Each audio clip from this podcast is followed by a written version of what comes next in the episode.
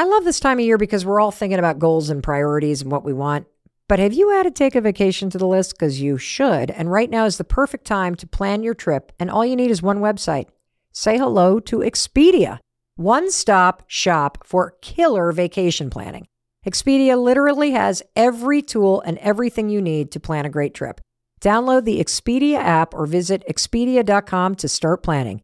You do need to be a one key member to use price tracking. Signing up is easy and free. Expedia, made to travel. The Mel Robbins podcast is proudly sponsored by Amica Insurance, our exclusive insurance partner. Amica Insurance is all about empathy.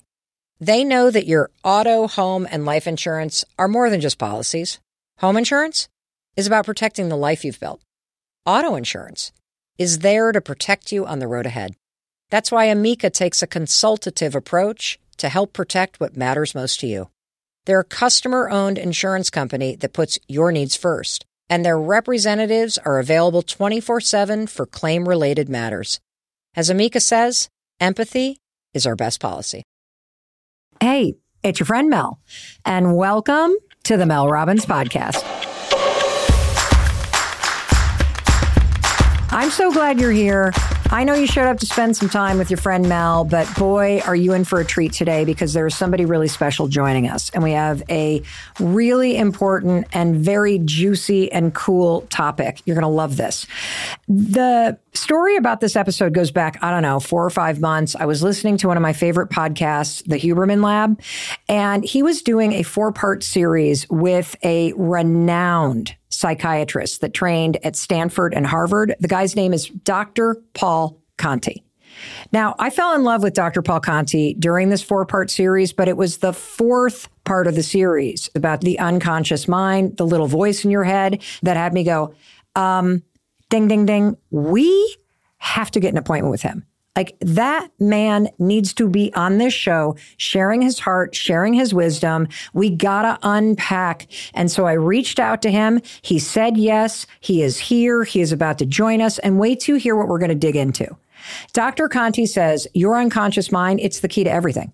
All those things that are eluding you that you think about, whether it's getting a dream job or improving and strengthening your relationships. Or maybe you beat yourself up because you have these health goals, but why can't you seem to do it?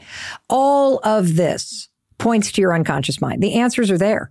And he is going to connect the dots between your unconscious mind, the little voice that's chirping away at you, and how to change the narrative, how to change how you talk to yourself, because it's the key to being a happier, more present, and loving you.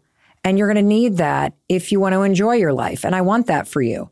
Now, a little bit about Dr. Conti. You already know he's at Stanford and Harvard. He's been in clinical practice for over two decades, and he is a renowned expert on trauma, which is connected to the unconscious mind.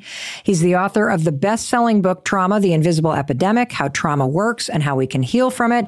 You want to know who wrote the foreword of that book? Lady Gaga. Now, why would Lady Gaga write the foreword on a book that a Stanford and Harvard trained psychiatrist would write? Well, I'll tell you why. Because she's worked with them. And she credits Dr. Conti with, quote, single handedly changing her life. And today, there is no doubt in my mind that what he is going to share with you and me, it's going to change your life too. So if you're tired of that negative voice dragging you down, or if you feel like sometimes being in your own head is like being behind enemy lines, I want you to know you're not alone.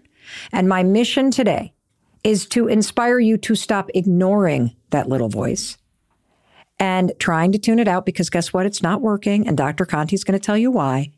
He is here to teach you how to turn toward that little voice and go into your subconscious because the answers that you need are in your unconscious mind.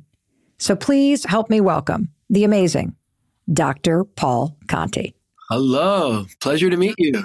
Well, thank you for being here. And I just want to jump right in um, and just start with, I guess, some definitions. When you talk about the little voice in the back of your head, what does that even mean?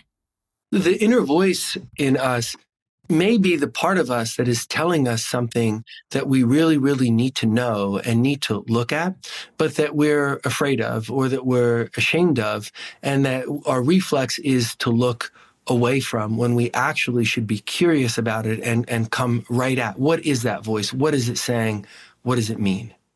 And th- there's often a, a, sort of running uh, dialogue or set of opinions inside of us that are in the background to our experience of life in the present. And, and this can make a huge difference to how we respond to life in the, in the present, how we think about ourselves and how we think about the world around us. So there's a lot more going on inside of us than what we're taking in at the moment.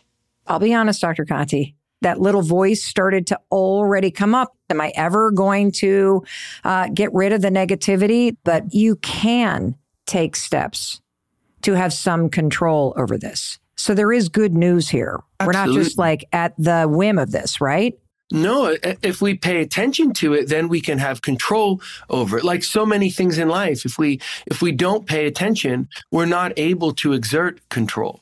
And and here's the place for curiosity about, you know, what do I think of myself? When I'm sitting quietly, what's running along in my mind? What's my self-talk like? Do I have conclusions about myself that may be in some cases or in many cases unfair. So things that haven't gone well in the past.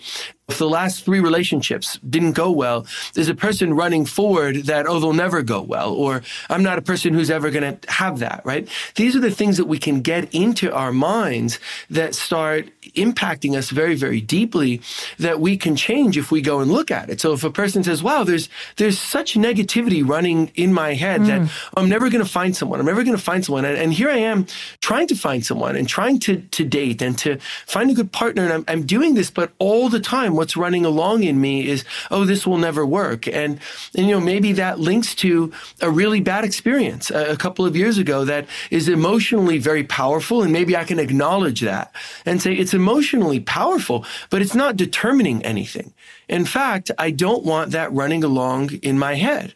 How about I can be a good partner to someone or I can find a better job, right? How about things that more accurately reflect me as opposed to things that can automatically be going on in our minds that are quite negative that we're, we're unaware of. So the key here is paying attention is curiosity and interest in ourselves and how we think of ourselves and our place in the world around us and our ability to navigate in the world around us and looking at perhaps some of what may be negative because negative things are stronger. They're more what's called salient, right? We have a salience bias, which means our brains pay more attention to the negative, which is part of a survival instinct that we want to remember negative things because those memories may help us survive in the future.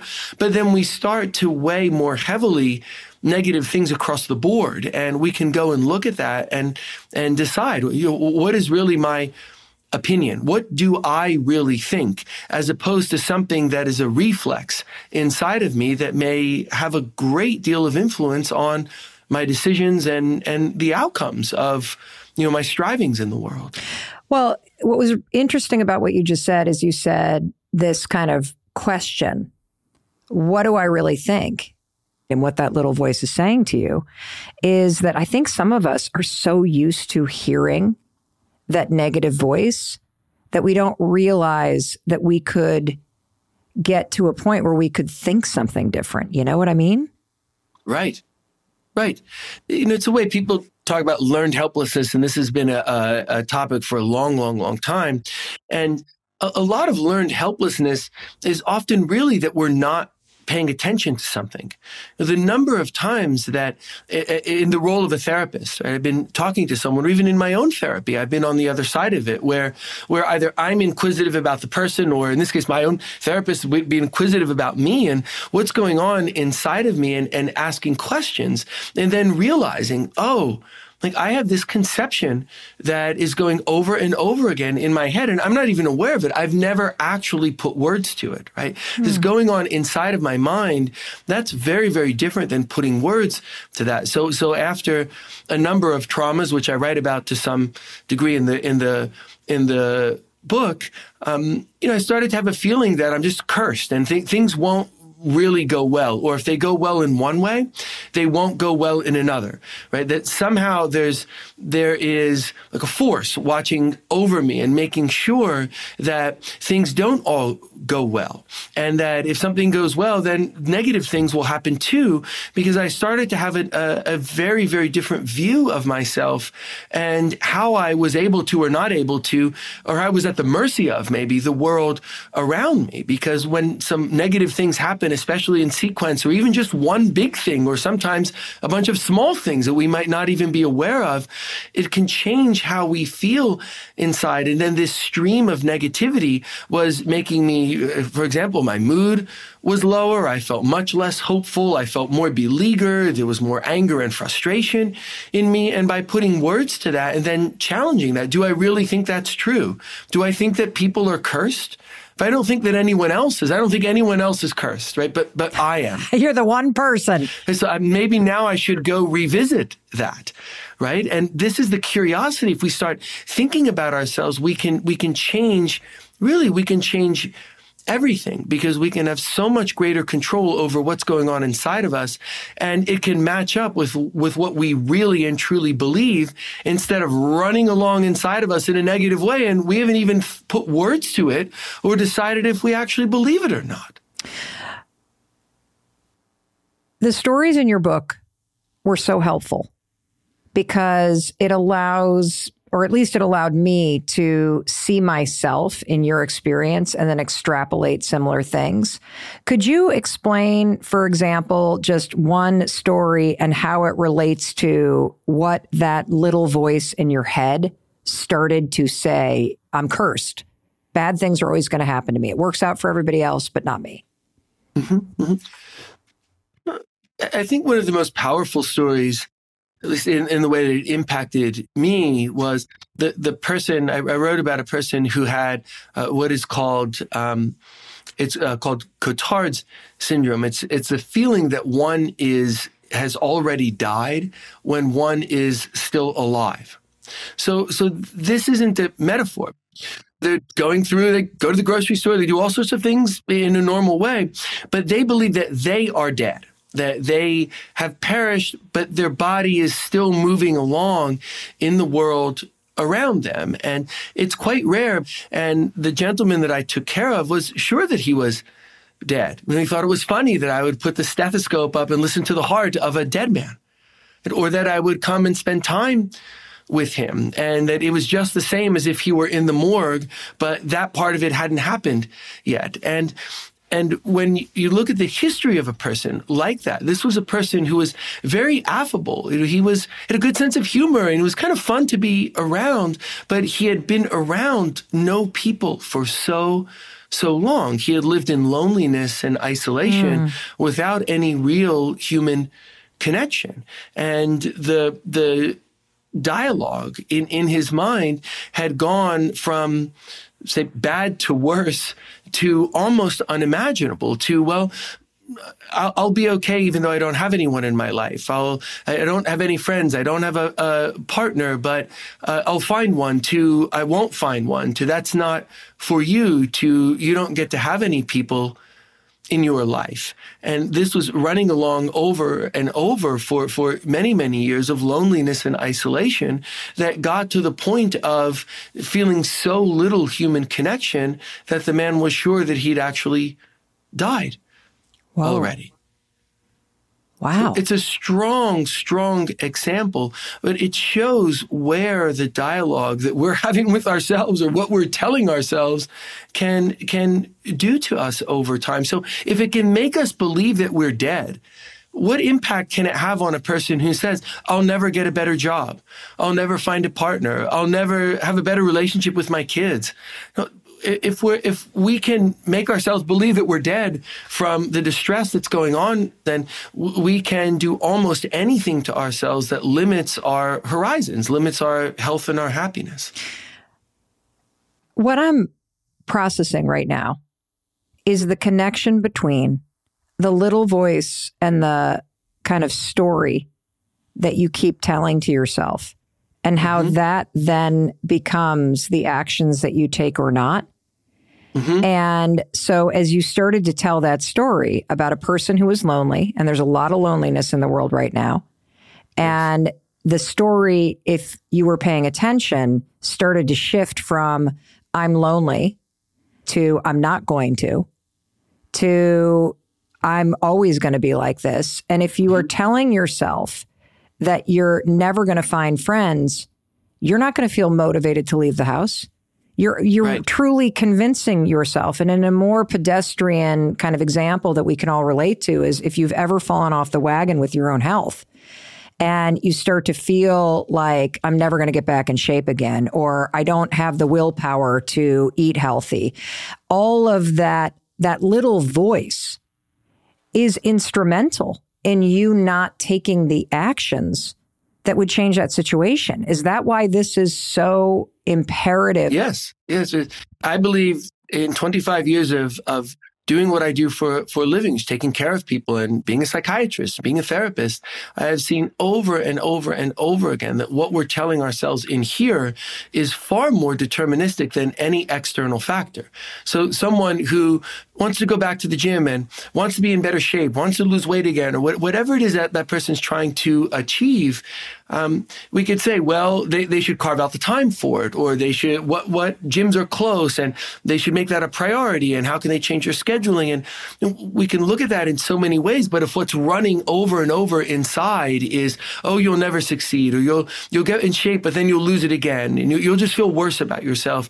It, it's so much more deterministic than the external factors, often without us being aware of the tremendous impact of what is going on inside of us. And this is where you know, we often carry along, I'll imagine sometimes a person who could be living life so much better. They have everything inside of them. They have everything they need for life to be so much better. But I'll imagine it's almost as if they're dragging around the weights of the past and they're, they're taking them from the past and projecting them in to the future. And we can all do this. And one might argue to some extent, all of us, or at least the vast majority of us, do this to some extent, but we often do this to an extent that is actually deterministic about what happens next in our lives. And, and this is where repetition makes such a difference that often if something doesn't go right, you know, we try again, but we try again in the same way.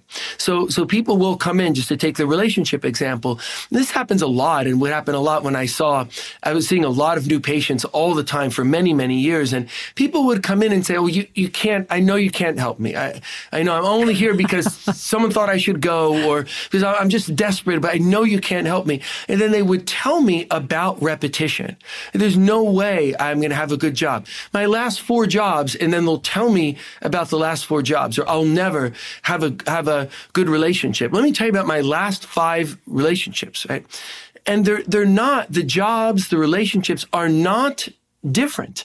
And those they're the same. It's the same thing that has happened multiple times. And, and I found myself saying to someone who'll tell me they'll never have a good relationship and I cannot help them because the last seven have been so bad. And then sometimes I'll say, if you can tell me how they've been bad in seven different ways, then I might have to agree with you. But that's not what you're going to tell me. You're going to tell me something that's seven variations of the same thing, of the same mm. story.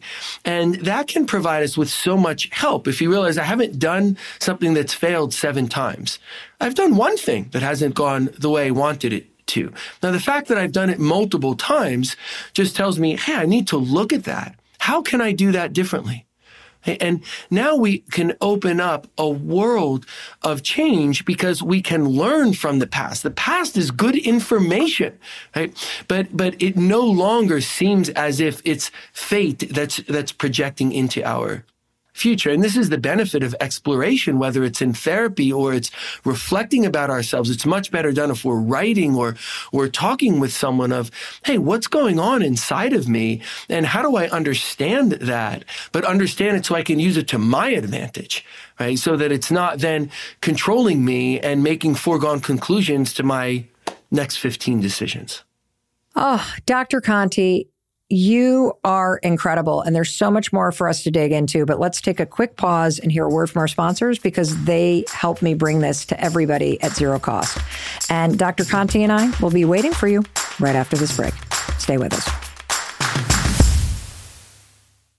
I'm just loving our Mel Robbins podcast sponsors because Vuori, which is one of my favorite activewear brands, is a new sponsor of the podcast. Vuori is an online and retail clothing store with the coolest and best leisure wear and athletic wear clothes that everybody loves. They have things like the women's performance joggers. Now, this is like a slim but relaxed fit. They're perfect for working out. Their pockets are in the perfect place or the women's daily leggings. They feature Vuori's Breathe interlock fabric. They got a high waist, cuffed ankles. Oh my gosh, best leggings in the game. Super cute on everybody. My husband Chris' favorite, the men's core shorts. Like the dude never takes them off. When he does, he's got the Sunday performance joggers on. Vuori is offering the Mel Robbins podcast listeners, that's you, 20% off your first purchase. Get some of the most comfy and versatile clothing on the planet at vuori.com slash Mel. That's V-U-O-R-I slash Mel. You'll also enjoy free shipping on any U.S. orders over $75 and free returns. Just go to vuori.com slash Mel and discover the versatility of Vuori clothing. We've all been there. You have a question about your credit card, you call the number for help, and you can't get a hold of anyone. If only you had a Discover card. With 24 7 US based live customer service from Discover, everyone has the option to talk to a real person anytime, day or night. You heard that right. A real person. Get the customer service you deserve with Discover. Limitations apply. See terms at discover.com slash credit card. Oh my God, I love our sponsor, Thrive Market. You want to know why? I'm a big snacker especially if the snacks are healthy, because when they're healthy, I feel I can eat more. You know what I mean? I love a good chip, and they carry my favorite brand, Zax. I also love a little chocolate, and they got my favorite brands there. My absolute favorite place to find snacks that don't only taste delicious but are healthy Thrive Market. It only gets better. Thrive Market delivers my favorite snacks to my doorstep. In fact, we use Thrive Market at our studios in Boston. Back up the truck. Let's unload the chips. Thrive Market is my no junk food, healthy grocery store that delivers on demand. And you can use their on site filters to curate your own shopping experience to make simpler, healthier swaps. Save time and money and shop Thrive Market today. Go to thrivemarket.com slash Mel for 30% off your first order plus a free $60 gift. That's T H R I V E market.com slash Mel. Thrivemarket.com slash Mel.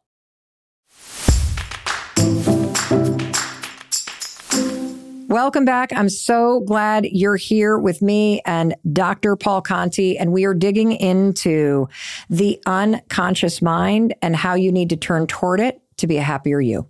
So, Dr. Conti, I am so happy you're here because I feel a level of hope, and let me explain why we can see this in other people. Like I'm thinking about a bazillion examples. Like, for example, when one of our daughters was in her, she was 21, 22, and she would constantly lament to me.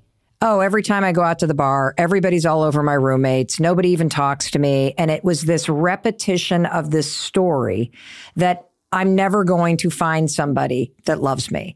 I'm not good enough. I'm not pretty enough. I'm not thin enough. And it just over and over and over again. And, you know, as I would hear her as her mother, and I would look at her objectively and go, What are you talking about? Like, this is complete fiction. And seeing it in somebody else is so easy, but it's so hard for us to gain that objectivity with ourselves. And so maybe a place to start in terms of the person listening is could you share some of the most common things that you have heard in terms of that little voice rising up in someone's head that somebody just repeats to you, but they might not even hear themselves saying it? Mm-hmm, mm-hmm. Very often it paints with a broad brush or if it's not painting with a broad brush, it'll come at the thing that is most distressing to us. Hmm. So the, the broad brush part could could be just saying, "Oh, I, am a loser," right? Or even sometimes we see ourselves in the third person. Uh, You're a loser. You'll never make it, right? You're just not good enough. Or um, no one's going to want me. Or no one's going to want you. You know, we're, we're talking to ourselves, and it's painting with a very very broad brush that is that is really kind of striking to the core, right? I mean, it's it's hard to argue with something like that because it is it's so pervasive right so instead of arguing with it the idea is to recognize it and reject it right how do you do that if it's if it's more if it's not so broad brush then often it'll come at the thing that we most want. You'll never have a better job, or the, your relationship will never be better. You'll never find anyone. You, will never uh, you'll never reconcile with a certain family member, you know, whatever it may be, you'll never be healthier, you'll never lose weight, you'll never be in better shape, whatever it may be that this comes at us. And if you imagine, I mean, imagine that someone shadowed a person all day and just whispered in their ear, in their ear the worst possible thing. You know, we would be distraught. I mean, is someone to follow someone around and just tell them that all day. But we can do that to ourselves. And, and that's not an exaggeration of like, what would it be like to have someone following behind doing that all day? It's not an exaggeration. What we can do to ourselves is far worse than that. And I think of the example of, of a, a young man who liked music and was really interested in music. It's a true story who was, who had a job that was farther away than it needed to be and it wasn't paying well and there were probably better jobs closer. And, and, you know, and I, I thought at one point that the duration of the drive was about music this person loved music mm. so hmm. much until I learned that there's never music on in the car. Right? That there was a, it was a longer drive. So this could run over and over in the person's head because they were ashamed of the job that they were doing. They knew that they could do better. They knew that they could earn more and, and be a, a stronger support to their family.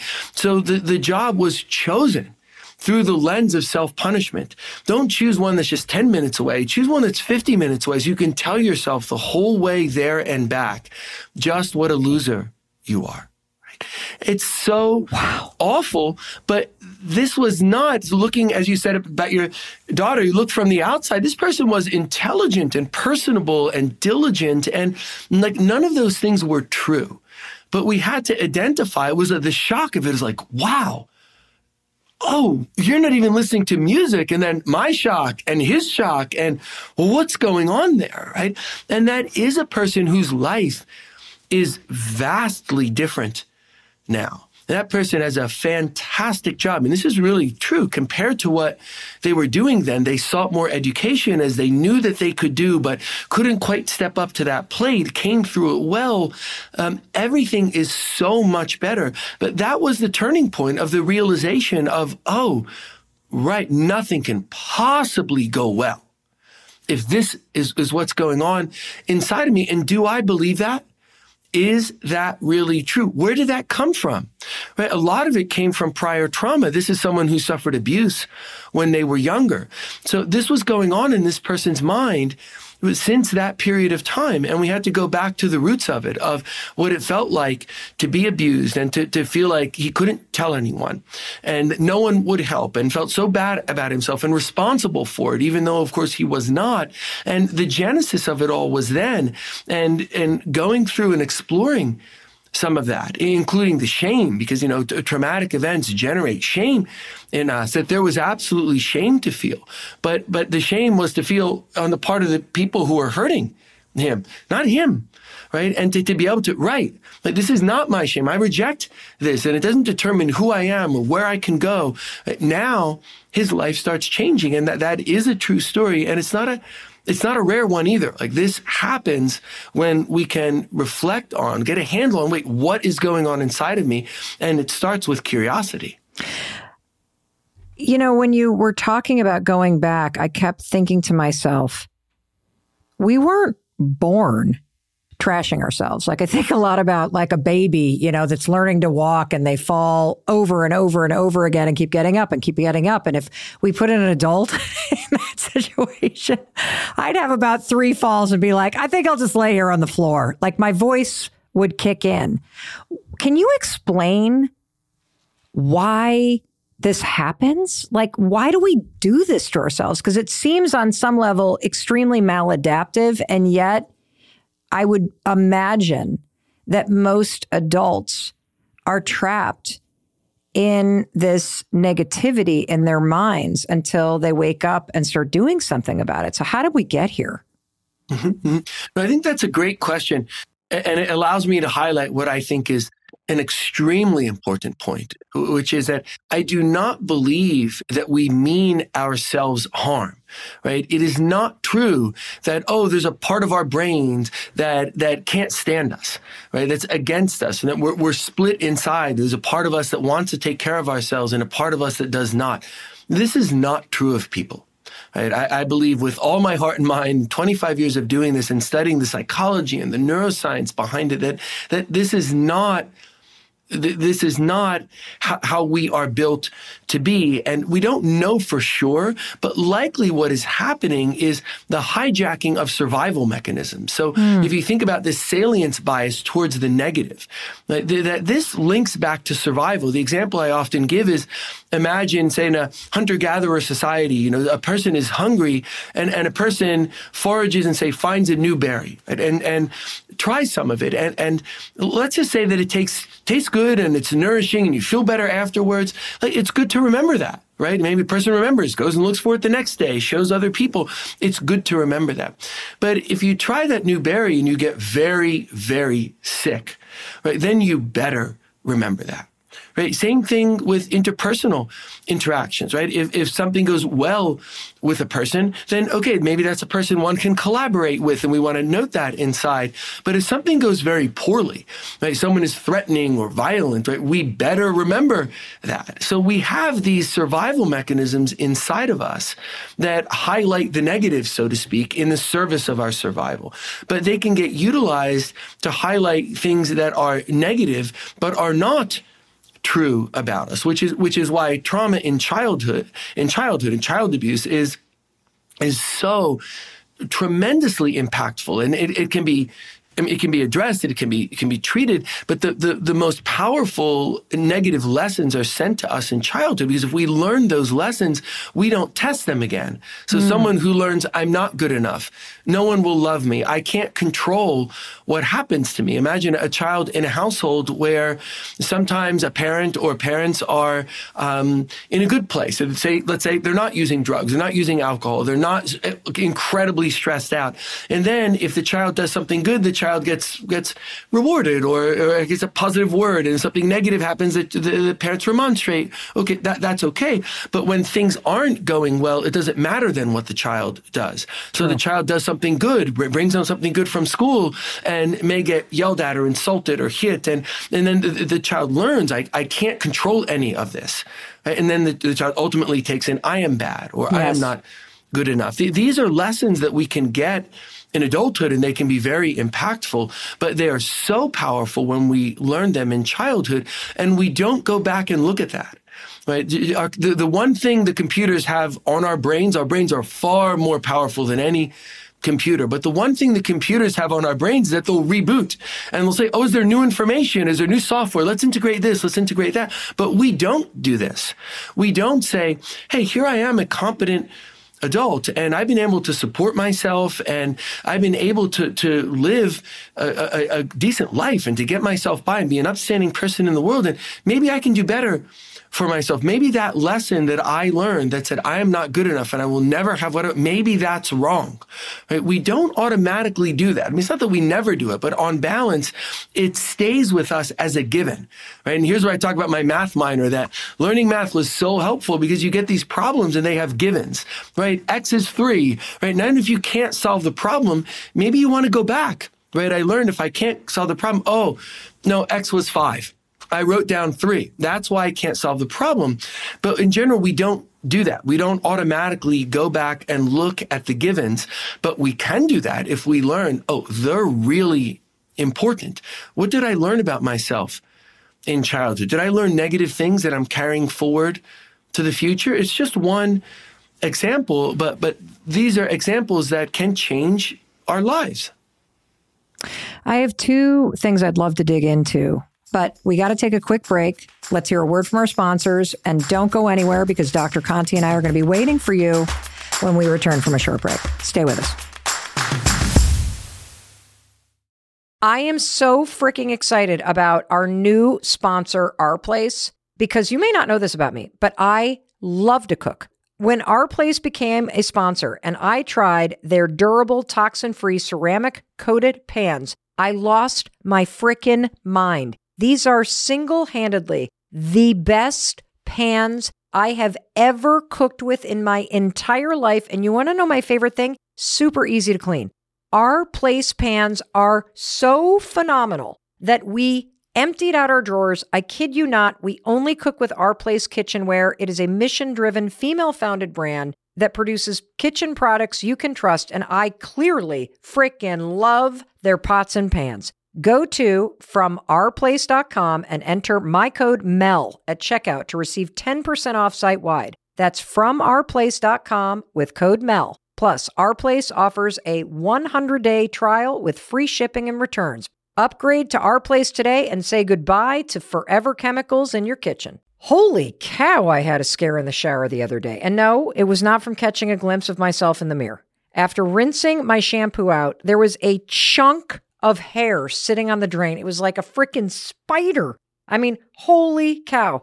That was a sign that it was time to start my hair growth journey. And the only product that I trust to get the results that I need is Vegamour. Vegamour is a holistic approach to hair wellness that incorporates clinically tested plant based ingredients that work in tandem to promote healthy, beautiful hair naturally without any chemicals. With a monthly subscription of Grow Hair Serum, Vegamour makes it easy to stay consistent and get the luscious hair you are dreaming of and nothing gross on your drain. Vegamour is so good that they sell one bottle of Grow Hair Serum every 15 seconds on the website. Elevate your hair wellness routine this year with Vegamour. For a limited time, get 20% off your first subscription order by going to vegamour.com slash Mel and use code MEL at checkout. That's V-E-G-A-M-O-U-R dot com slash Mel, code MEL to save 20% off your first order.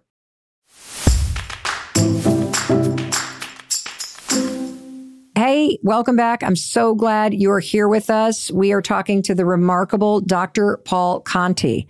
So, Dr. Conti, I have two things I'd love to dig into. And the first one is this observation that I have that, you know, the it's it's just absolutely mesmerizing how complex and intelligent and incredible the human design is. Mm-hmm. And it's always struck me as just so sad that part of our design when we were little is that when something happens that is traumatic or dysregulates your nervous system or sends you into a state of an alarm as a kid, that our default isn't, wow, these adults are kind of screwed up. It's, there's something wrong with me. And mm-hmm. that we aim it back at ourselves. Yes, uh, children are trying to understand, right? Especially at the, the stage of life where there's so many connections uh, forming and the, and the child is, is growing and learning about the world around them that the child is trying to understand, but without the benefit of abstract thought mm. and of life experience. So if you or I enters a room of new people, and and let's just say there's five or six new people, and they're they're treating us poorly, right? Or there seems to be a randomness to emotion, right? Then we can look at that through the lens of abstract thought of like, whoa, I just came in and didn't say or do anything. And why, why are people being so negative or, or why are they all over the map with their emotions? Like we can attribute outside of us because we have the ability to do that. There's a brain function involved in abstract thought that's a complicated one. And when and there's life experience too to understand how people can act like this, right? Yeah. We, we, we combine our life experience and our capacity for abstract thought. But in children, they're trying to make sense of things without those capabilities. So then the idea is it must be me because there's not the thought, oh, people can have issues of their own that can impact how they're responding. So in one sense, they're responding to me, but they're not really responding to me. They're responding to what's inside of their head. So if I say, you know, mom or dad, can I have something to drink? And, and the person says, just go in the other room or just yells me that, that's, I didn't really do anything wrong. My mom or my dad was in a bad place, right? So the attribution is to self, which is why the, the lessons that we learn in childhood can be so, so difficult into the future because we, we don't have the capacity for the abstract thought. We don't have the life experience. So we attribute the negative things around us to ourselves. And, and this is where there was a, an English uh, physician named Winnicott who, who wrote about the idea of raising children is so that the child can feel good enough. Right. And this wasn't an idea of limp over the line. That's not what good enough meant. good enough means solidly good enough that I'm good enough to face what there is for me to face. If that, that's mm. something negative, I can get myself through negative things. And also I can get myself to better places. I can find better for myself. If I get knocked down, I can get back up again. These are the lessons that we, that we want. And if we can get through childhood and, and we can, if we, if we didn't get through childhood, so feeling good enough and there's aspects of not good enough we carry along in all of us, then we can go back and look at that and we can change that later in life. But that would be the ultimate idea that, that when we're raising children, they come through childhood feeling, look, I'm good enough. Right? I, I can bring myself to bear uh, regarding whatever it is in front of me to face or to to strive for. And of course, every single parent listening, including myself, just leaned in to go, Dr. Conti, how the hell do we do that? Because I feel like every other day I am doing something that I didn't mean to do that is going to screw them up and send them to therapy. And um, not that therapy is a bad thing. Love therapy. Kids love therapy, but it just seems like a minefield to navigate. And I was curious as you were talking, is there an age range when that skill of being able to have abstract thought or processing starts to develop in someone?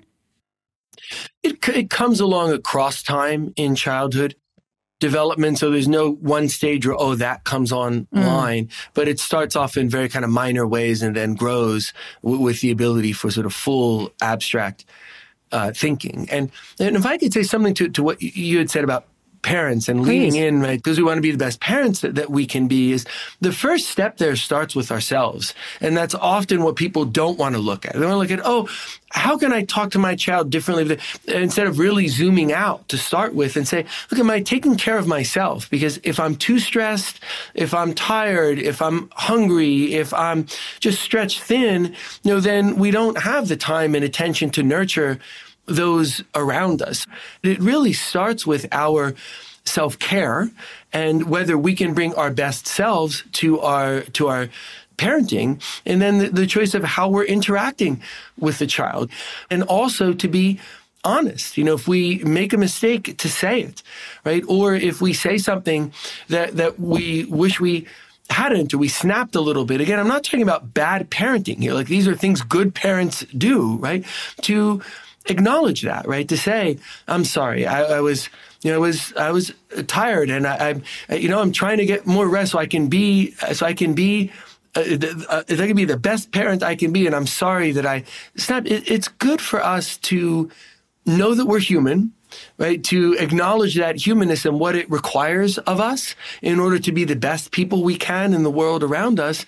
And then also to think about our communication choices and how honest we're being as opposed to feeling ashamed that we snapped at our kid and then we look the other way instead of acknowledging it and, and saying, I'm, I'm sorry, if that makes sense.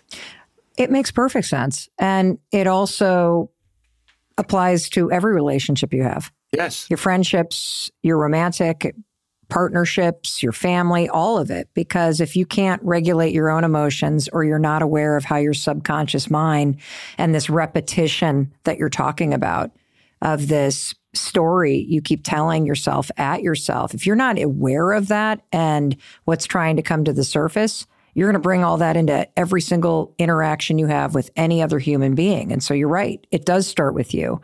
I wanted to share with you because we asked our global audience, uh, knowing that you were coming on, um, about the little voice in your head. And mm-hmm. 95% of people said, Yep, I know what you're talking about. And I want to read to you some of the responses of what the little voice was saying because I noticed they fell into kind of positive sort of coaching, nudging type voices. Mm-hmm. And then, you know, the person with the sledgehammer in their mind, mm-hmm. you know, bullying them. So, you know, like positive nudges kind of sounded like, take care of yourself. Hey, if you start doing that one thing, you might just live your best life. Leave your husband. Uh, you know, you can start another business, even though the first one failed. It's time to get over your ex. You know, you'd feel a lot better if you'd work out. And then there was this other category. Mm-hmm. and this one, there were a lot more responses in. You can't do that. You're not going to make it. It's all bullshit. You're never going to be an Olympic athlete. Shouldn't even move to Canada. I am wrong. My anxiety is right. My fear is right. I can't do this. Am I enough? Am I ever going to be enough? I am not living to my full potential and I never will. Mm-hmm. Can you talk a little bit about that sort of tenor and the content of the nudge versus beating yourself down? Mm-hmm. Mm-hmm. Well, the, the positive voices voices just need an ally because the negative voices have so much of an advantage.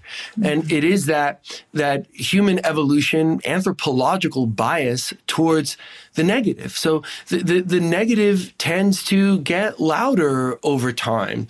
It tends to feed and foster itself more than the positive. So the positive requires nurturing. You know, just in the way I think people who are very, very good at gardening recognize that the weeds grow faster than the flowers, right? So, oh. so we need to be very, very attentive to nurturing the good things mm. and to what are the negative things and where do they come from. So I'm very, very curious. Where did those negative voices come from? And then we look at those and explore them. And it's this concept that if we're taking care of ourselves, then people just feel a sense of, humility. This comes with feeling good, right? With recognizing, wow, that there's a lot out there in the world that, that is difficult and, and it can be scary and that I cannot control.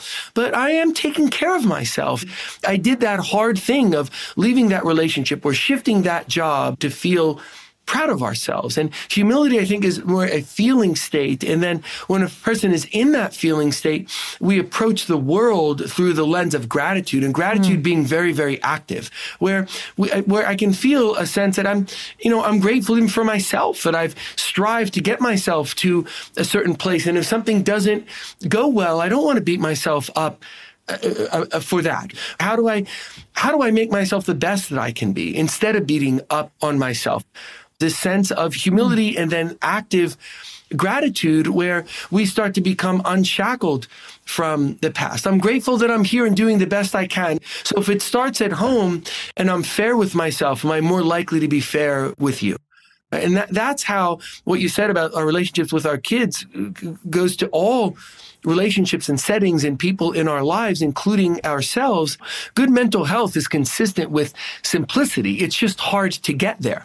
so we see that people get to the same places, like people who get happier as they grow older, right? It's an interesting demographic of people, one would think, why would anyone get happier, right? We accumulate, you know, aches and pains and we might worry about our mortality and, but people do get happier when they're taking good care of themselves. And we see these common factors of a sense of humility, approaching the world through the lens of gratitude, a, a sense of being self-aware and being at one's best and prioritizing self-care. This is how people grow old healthily.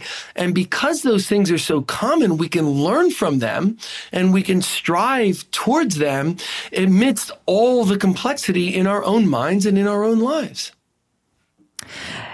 You know, I absolutely want to jump to how do we do this, but I want to first address something, which mm-hmm. is for so many people, the idea of turning inward and going toward those thoughts, particularly the ones that are scary or negative or intrusive, right? Or that are tied to very traumatic experiences that we'd rather try to forget or ignore.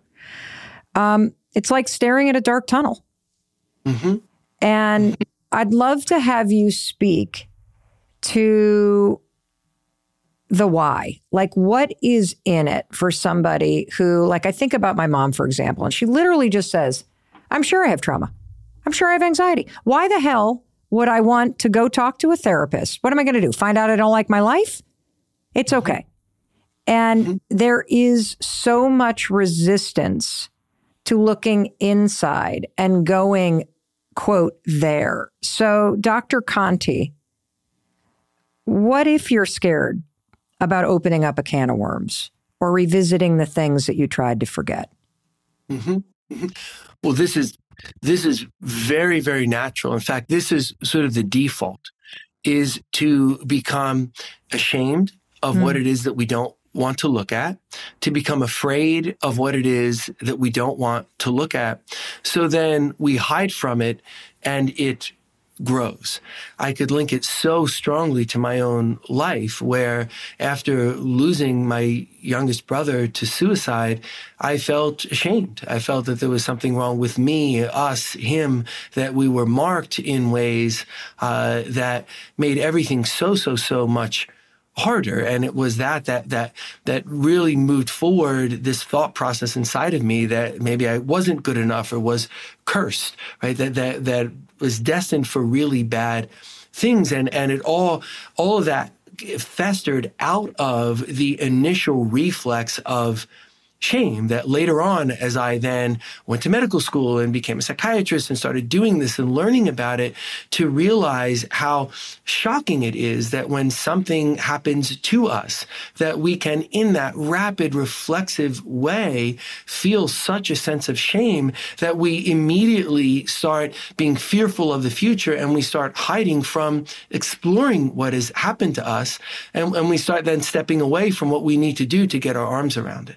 I find it remarkable that it's often the case that the answers to our problems are there in front of us, but it's as if the answers are inside of a room, but outside the room is there's scary goblins and ghosts. So there's a bunch of things that make us, oh, wait, maybe I'm too afraid to go in, but, but they're, they're not, it's not anything that's going to hurt us, right? It, it's just fear inducing decoration around what it is that can change our lives for the better because things that are traumatic to us, including they could be dramatic things or they can be just feeling inadequate or not feeling so good about myself because of my health or my job or, or my right. relationship status or whatever it may be. And then that creates, oh no, I can't go and look at that. And then it gets some special status where we're not looking at it. It's off over here where it gets to grow and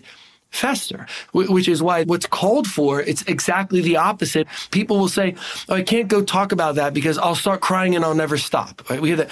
Nobody starts crying and then never stops, right? Or I'll just curl up in a fetal position. I'll never get up. That never happens either, right? It's fear of that that keeps us from shining the light around in our own minds and shining the light in the places that we need to go.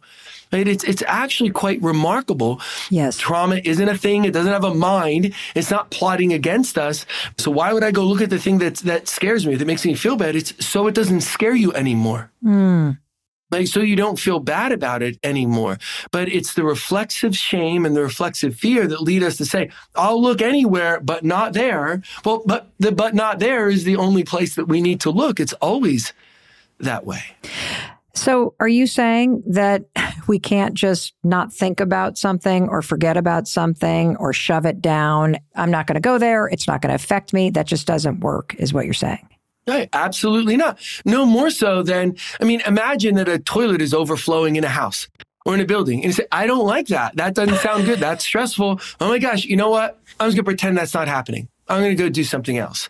Like that doesn't work, right? That problem, which may at the beginning be be mild, even though it's daunting, right? There's some water on the floor, right? If, if that problem keeps going and going, that problem can turn into a disaster. So, so yes, the, the, the, examples of what's inside of us are far, far more powerful. I, mean, I think, I think that's an obvious example. So it's a good one to attach to, but the same is true, but the stakes are much, much higher when it's about what's going on inside of us. So we, we do need to look at our past, another example that can be used is if we're not looking at our past, we're carrying the weights of the past around with us. So if I'm moving forward and I don't want to look back, well, maybe I'm carrying 20 pounds of weight from this thing that happens. There's another 30 attached to me from that. There's five pound weight from three or four other things that happen. Now I'm trudging forward and I'm carrying all of that with me. It's not that if I don't look back, it's not there. Just like the toilet's still overflowing, even if I want to pretend it isn't and I just want to go out of the house and do something else. It's all there. It's by looking at it that we can gain control over it and say, I am not going to drag around that 30 pound weight from that terrible thing that happened when I was younger. I'm not going to drag that weight around just because people mm. bullied me or people told me that I wasn't worthwhile or because, you know, this really bad thing happened or because I was hurt or I was assaulted or whatever the thing may be.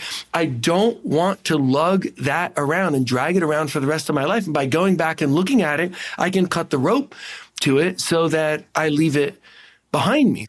And it is also so that we do not drag around with us the weights of the past and say, why am I not going anywhere? Right? Well, look at what you're dragging behind you. And if you don't go and look at that, you know, then you, you will continue to not feel like you're moving into the future as you wish to be and continue to be baffled about it. So if I don't know I'm dragging the weights, but I'm, I'm frustrated, I'm not moving into the future, well, what's going to come of that? Then I decide, well, what's wrong with me? I really can't do it. I'm a loser, right? I mean, you see how it fosters more of the negative self-talk. So, so we need to look at the weights that we're dragging around with. We need to look at the traumas and the distress that's inside. It's exactly what we need to do. And the thought of why would I need to do that? I need to avoid that. That's the hijacking of those survival mechanisms. And, and if we let that win the day, we can stay fixed and rooted forever, but it absolutely does not have to be that way. And many people change. I mean, it's not, it's not pie in the sky where I'm picking out three or four examples where people change. No, like awful things come of the trauma we carry with us. Like the man who was alive and pleasant and funny, who was sure that he was clinically, medically dead right? But wonderful things can come of looking at ourselves and making changes where there are, there are countless stories of change where people look at what's going on inside of them. And, and guess what? The eighth relationship did go well, right? Because the eighth was different than the prior seven. That person did get a better job. They have a better relationship with their parents or their children or their friends. We, we do change, but we have to understand how to do it, right? And then we have to actually do it. I have so much I want to say to you. First of all, I just think you're amazing. So thank, you. thank you. you. And uh, you have you have a real gift in your ability to go so deep and yet be very visual so that um, for those of us who do not have a degree in neuroscience but have a lot of uh, weight that we're carrying around you I, I just had this huge wake up moment where visually i could connect the dots between the weight that you are carrying away around from the things in your past that you have not processed or you carry shame around, which is why you won't face it. Like if you won't mm-hmm. face it, right. that right there is evidence that it's weighing you down. Yes. And that that little voice that is following you around saying you're not good enough, it's never going to work out, you're not important, see, see, I'm right and pointing out that that is tied to the weight. And it's a way in which the weight creeps from your subconscious at the bottom of that all the way up and is chirping to your conscious mind. Like that's the thread that connects to that weight. And I can give an example, Dr. Conti, from my own life. And I offer it only in the hopes that maybe one more story about the different layers of this would help somebody access a breakthrough as they listen. And so um, I remember a couple years ago, there was this very kind of normal moment where I woke up.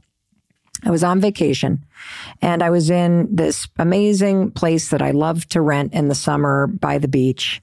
And I had slept in. And I woke up and I rolled over and my husband, Chris, was gone. And I looked at the clock and it was 8:30 in the morning. And I immediately thought, "Oh god, I did something wrong. Someone's going to be mad at me. Uh-oh. I rolled out of bed, I ran downstairs, and he wasn't there. The kids weren't there. The dogs are gone. And now that voice is going, You're in trouble. It's your fault. Um, you didn't get up early. You didn't help with the dogs. Chris is going to be mad at you. You've, you know, you know, like just kind of this just beat down in the most normal circumstance mm-hmm. in my life. And I noticed it. And that's what you're talking about going in. Like, oh, well, that's kind of weird. Why would I be trashing myself for sleeping in on a vacation? Why would I be making up a story that someone's mad at me? And so thankfully, I had a conversation with my uh, therapist, Anne, a week later. And here's where we connected this. Mm-hmm. She started asking, Well, when else have you had an experience where you thought someone's mad at me? That you're in trouble, like the first thing. And, you know, we were doing EMDR, which is a specialized modality related to trauma. And I could trace it all the way back to being in the fourth grade and a very traumatic moment that I've shared about, uh, you know, in my work, where I had woken up in the middle of the night at a big family gathering, and there was an older kid on top of me.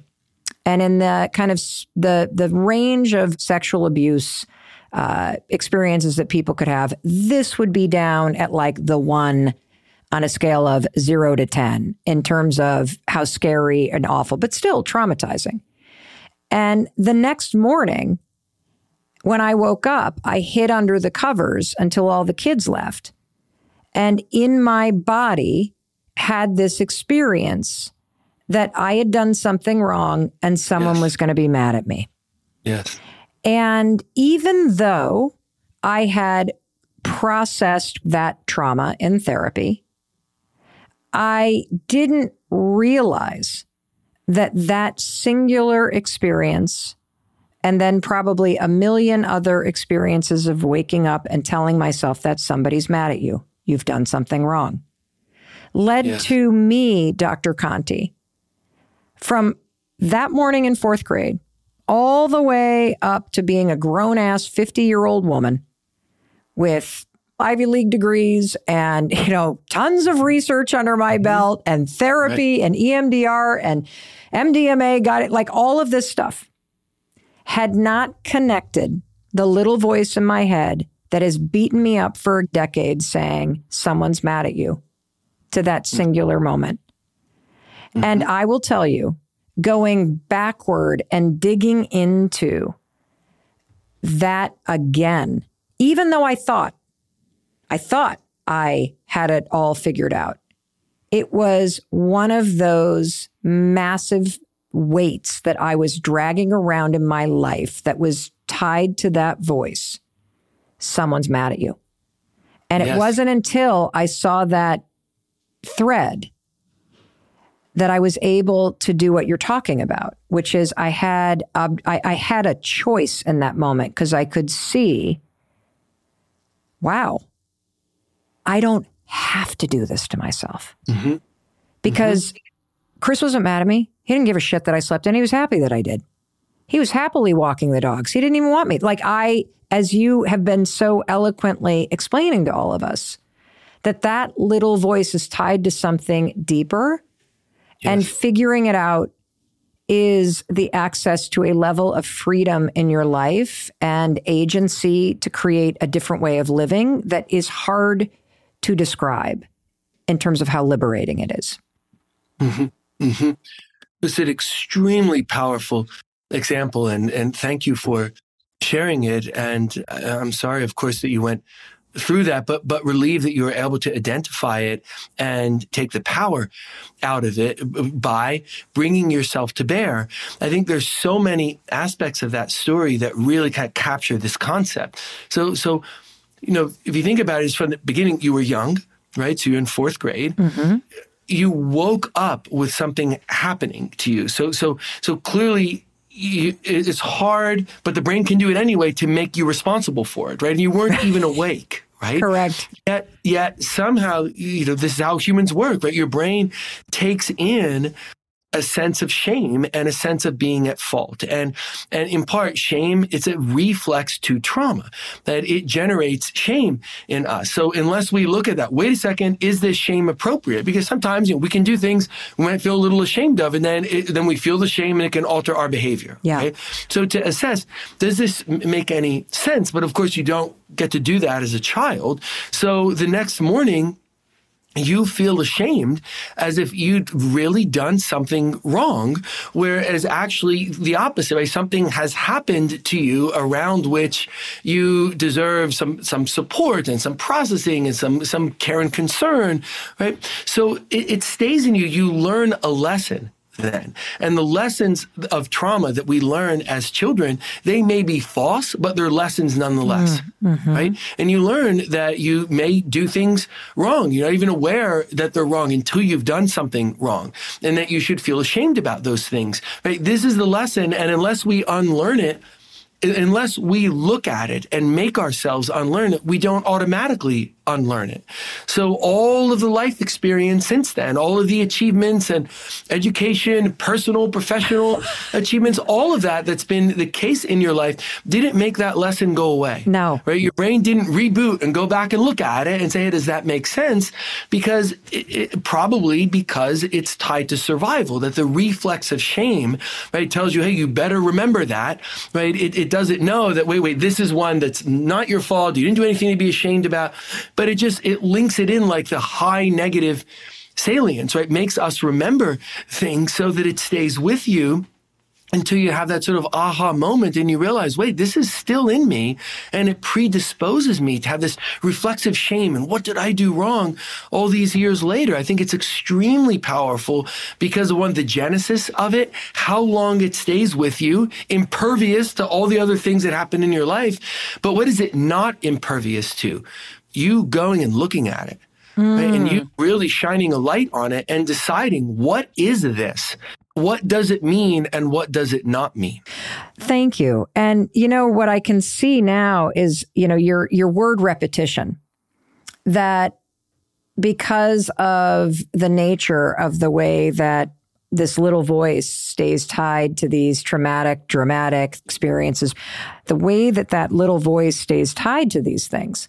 That's powerful. Um, what's interesting is the more you repeat it, the more it becomes not did I do something wrong or I must have it, but I have. Like it becomes the presumption and I can see how this affected me, Dr. Conti, in social settings, always kind of feeling like on the outside looking in. It's everywhere in my right. life. And I love that you're also saying to us, we are doing everything but turning in. For me, I tried to outwork it, achieve it as long as I was running and busy and doing and this and that. Mm-hmm. Then I didn't have to look at it. Other people numb. Right. We shove it down. And right. so I want to talk right. about the how. How can we turn inward and start to hear this little voice and then do the deeper work to follow that thread to what the weight may be that you can process from your past to free yourself. Mm-hmm. Mm-hmm. I think the starting place is always just a curiosity about ourselves. And a, a, lot of times, just as a person doesn't want to go look at the trauma, why do I want to go look at that thing that makes me nervous? Or that, that, that, that works very strongly against our curiosity about ourselves. And, and if we are sort of free to be curious about ourselves, it's not mm-hmm. dangerous or threatening to be curious about ourselves. There's so much that we can learn. So just an example can be what is my self talk like? What do I say to myself, right? In quiet moments, what do I say to myself if I do something wrong? What do I say to myself if I drop something? What do I say to myself if I approach a new social situation or a new challenge? So we, we become curious about what we can become curious about what is going on inside of us. And now we start to put words to things. We can do it sometimes just by thinking, but when we put it outside of us, it's different, which is why if we're talking to someone, that can make a difference. A trusted other about, hey, I was thinking about, you know, like I'm saying this to myself over and over. I realize it's been going on to me for years. Or can we can we say that to someone else, or or can we write it? You know, writing it down, uh, journaling can, can, make a big uh, difference in that way. And, and the talking to another person can involve a therapist. I think if someone is having, of course, thoughts that they don't want to be alive anymore, or, or thoughts that that that that start to be quite severe, then then that person should get help because we want to understand and make sure that we're maintaining safety. So there is a place where professional help is is important and is needed. In in many situations, say it's not it's not to that level of of severity where it's needed for safety, but it it can dramatically help us inquire with ourselves. So there's another person who's trained to help us introspect, to help us inquire about ourselves, which is why, you know, I, I go to therapy. I don't, I don't, I don't miss therapy unless there's no choice about it. I'm out, I'm out of town. I just simply have no, no two ways because even though I can help other people do this as a trained therapist, I can't do it for myself. I mean, I can do some of it for myself. I can introspect. I can think about myself talk. I can write, but I can't do for myself what someone outside of me can do um, because I, I'm impacted by what's going on inside of me as I'm trying to think about what's going on inside of me. So thinking, writing, or the therapy process can help us understand ourselves so much better. And the change rides on the back of understanding we're trying to polish the hood instead of looking underneath at the at the engine. Uh, I, I believe that we are capable of understanding ourselves so much better than than we do. Mm. Now the world kind of collaborates with the shame in us and the fear that says, "Oh, just look the other way," and it's really the opposite of what leads us to health, which is part of why you and I are talking about it today, a part of why it's so important. Well, and it's also why I want to take a highlighter and make sure that as you were listening to Dr. Conti, you had two, maybe three super important takeaways from what he just said. Number one, that um, just thinking about this can sometimes lead to you spinning in circles. And so there's an enormous benefit to you getting those thoughts out of your mind and onto paper or speak them out into the world. The second thing that you said is, you know, if you can have access to therapy, that's a fantastic thing because, you know, just like uh, the example that I gave earlier when I was saying, you know, our daughter was telling herself, I'm never going to find anybody and I'm not good looking and I'm not that and I'm not the other thing. That when you're outside and you're objective, you have this perspective that the person that's living with this little voice doesn't have. And so there's something beautiful about speaking it out of your mouth so that you can now analyze with somebody else. But you also said something, and you wrote about this in your book, and I think it's super important that just talking about it with a friend or a loved one and having somebody that you feel safe with, that you can share your experiences with, that it normalizes it. It makes you feel that sense of relief. And that can be um, helpful to somebody if you can't afford to go to a therapist. And so don't don't do this on your own because talking to a friend or a loved one about the the little voice in your head and how you see the dots starting to connect can provide you the insight and self-awareness that you really deserve. Mm-hmm. Yes. Um, yes, the, absolutely. Absolutely. Yes. Is there anything else that you would add to that? Well, I think we can get perspectives from outside of us. So imagine in the example where you were citing your daughter saying, I don't, no one wants to talk to me or I'm not good enough or attractive enough. And just imagine when a person, if a person feels that way, mm. we can very rapidly start making self-fulfilling prophecies without being aware of it. So someone who feels that way is often diffident, sort of their head is down. They're, they're behaving in ways that, that may make them much, much less approachable.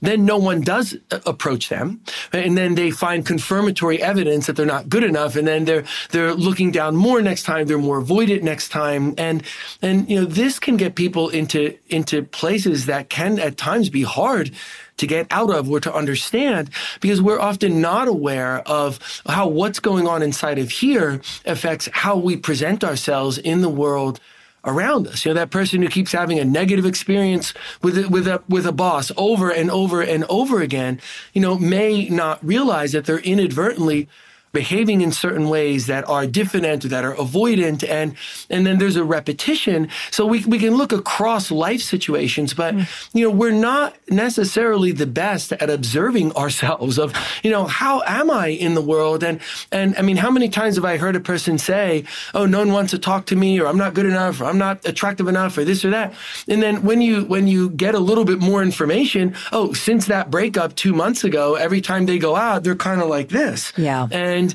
their friends see that, right? But maybe people haven't talked about it. And, and a lot of times that's the case where people around someone haven't talked to someone about something that's very clearly evident. And, and if we start being more curious about ourselves, talking to trusted people around us, it's remarkable how much we can learn about ourselves. Yeah.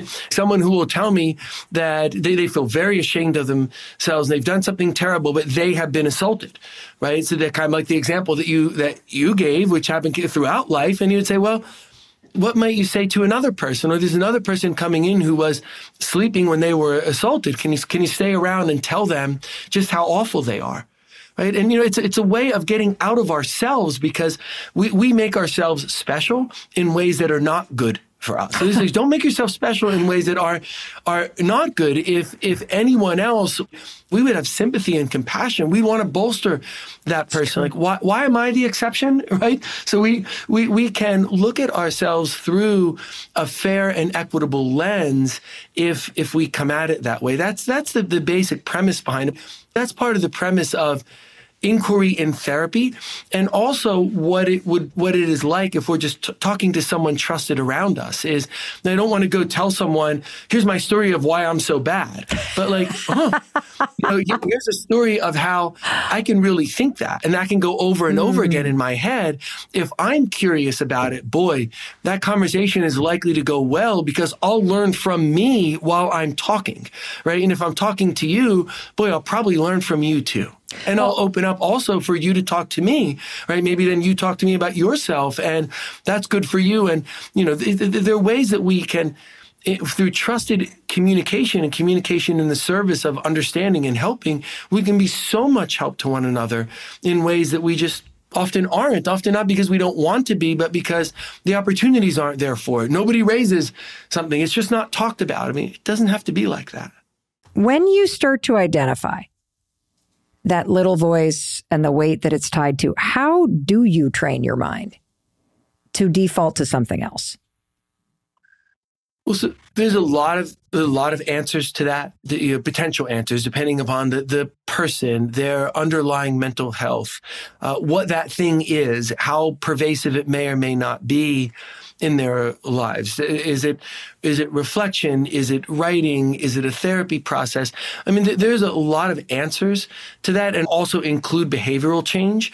So if I think I'm a loser because I'm not healthy enough, some aspect of that is behavioral change. Is realizing, you know, I can get myself out of bed 20 minutes earlier and go for a walk around the block. Like I can do that. And then getting myself to do that, which, which then bolsters me. So th- there's behavioral change and there's what goes on inside. Yeah. But I think an important thing, an extremely important thing to say about the question you asked is that when something has been with us for a long time, it doesn't change overnight because we are also creatures of habit.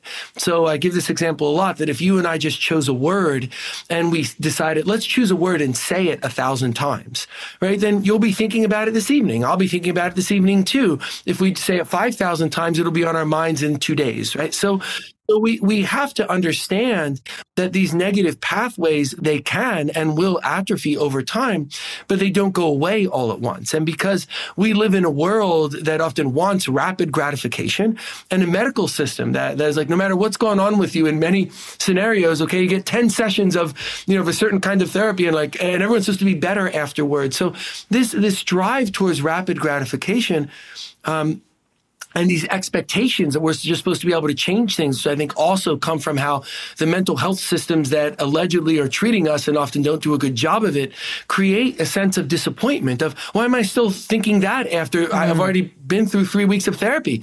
about it? Well, the answer might be because you've been thinking about it for seven months or seven years, right? Or in some cases, seven decades.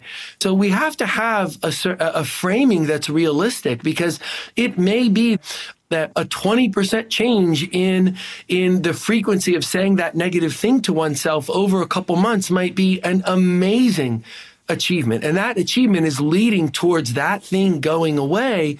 But we get so impatient and we don't have a framing of what should this require of me? How long should this take? What are these neuronal mechanisms that are, that are forces of habit that guide so much of what goes on inside of us that can be changed, but not rapidly? So I think, again, understanding is of such importance and having rational expectations. So I very often will want people to understand we can change this, right? But it's going to take us, I'm not sure. I might say, you know, it's probably going to be in the four to six month range. Like we can really get our arms around this. And I want, you know, and hope that things can start improving a couple weeks down the road. But, you know, it's a several month process. Like let the person know that because so often there's just a reflex that says, Hey, somebody threw a medicine at you right? And that medicine's supposed to make you better, right? Let alone if it's like a couple therapy sessions and that's supposed to make a person better. We need a rational framing for what's going on inside of us and, and to plot out how do we actually get to change.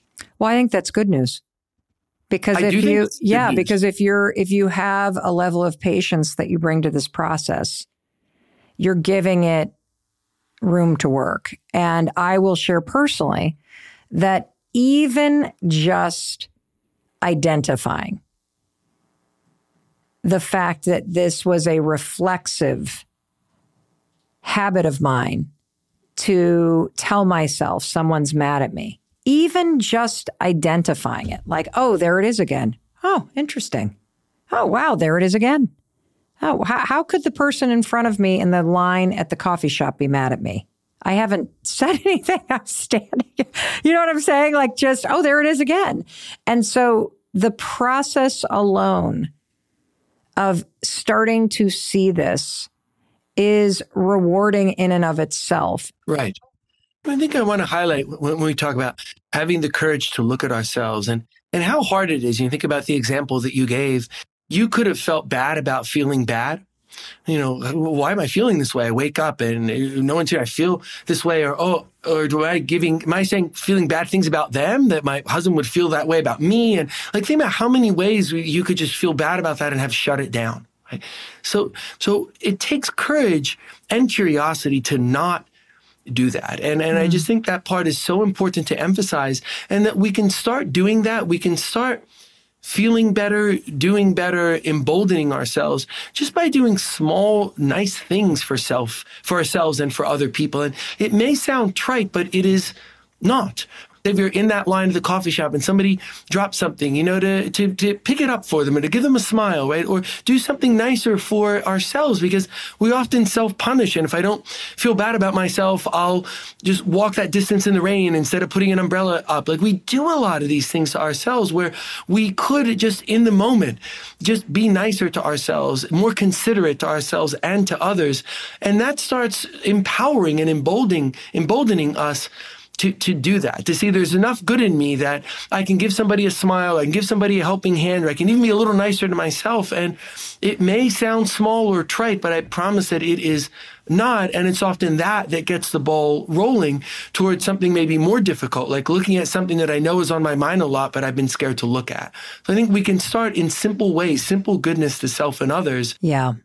That example of putting an umbrella up was so poignant because I think of how many times I've had an umbrella and I've just been like, no, it's okay. I carry the umbrella. I walk a couple blocks. I pop my collar. I start a hunch down and I take right. the drops. And that moment where you stop and put up the umbrella, it is yeah. important. And I keep thinking about this visual of the raindrops being like the negative yeah, like beatdown. And the act of popping uh-huh. up the umbrella as a way to just have yourself not have to. Yeah. I really do love that because, you know, sometimes we'll say, ah, to hell with it, you know, like, but like the idea I get the umbrella out, but to hell with it. No, no, that's actually to hell with me. Right? So we want to stop yeah. and think like, well, if I'm thinking to hell with it, what am I really thinking? The hell with me. I'm not worth getting the umbrella out, right? And it's it's it's awareness like that. No, I'm going to stop and I'm going to do that. I'm not going to mm-hmm. say the hell with it, to hell with me. I'm going to I'm to make some protection, makes it just you make a little bit more pleasantness or anything positive for myself. And and I, I love that way of then the umbrella is shielding us from, you know, the negativity because we've had the wherewithal inside of ourselves to do something small but meaningful for ourselves. Yeah, I think that's that's a powerful way to move that example forward. I like that. It's beautiful. Dr. Conti, you are a gift. Thank you so much for being here with us, for sharing so much, for giving us so many tools. I um very welcome. I am so happy to know you. Thank you. It's a pleasure to be here. Thank you so much for having me. You're welcome.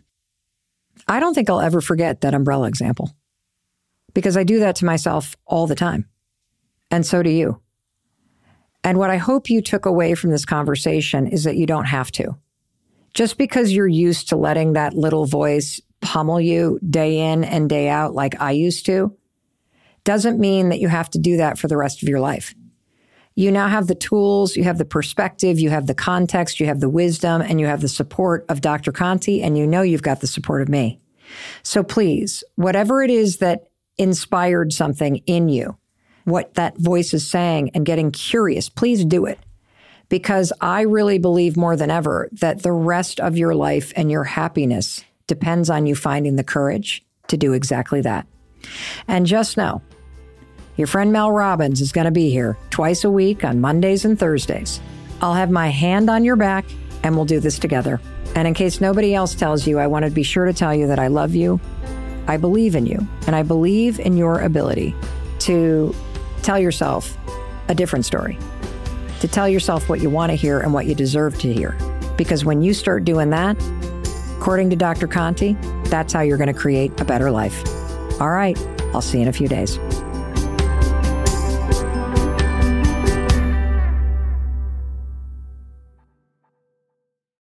Guess I shouldn't wear this as a necklace.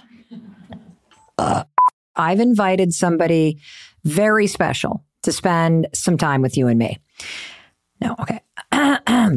now, I discovered Dr. Conti a couple months ago. I, I need to start over.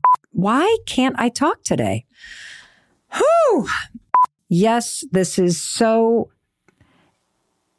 I don't know what is wrong with me today, you guys. What is wrong with me today? Okay. Whew. Something's wrong with my unconscious mind. It needs to stop interrupting the string of sentences here. Okay.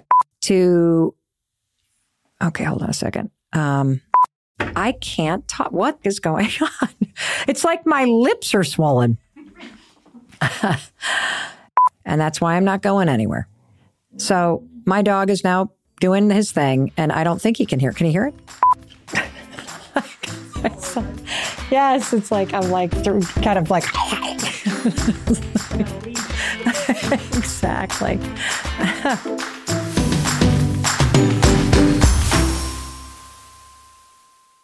Oh, and one more thing. And no, this is not a blooper. this is the legal language. You know what the lawyers write and what I need to read to you. This podcast is presented solely for educational and entertainment purposes. I'm just your friend. I am not a licensed therapist, and this podcast is not intended as a substitute for the advice of a physician, professional coach, psychotherapist, or other qualified professional. Got it? Good. I'll see you in the next episode. Stitcher. Did you know that more than 113,000 children are waiting to be adopted from foster care? Ellie was one of them. When she was placed in foster care at 16 after experiencing significant abuse, she felt unlovable. Thankfully, Ellie was adopted with help from the Dave Thomas Foundation for Adoption. Today, she's planning on college and has a bright future. But more than 20,000 teens age out of care every year. You can help. Visit davethomasfoundation.org slash learn more.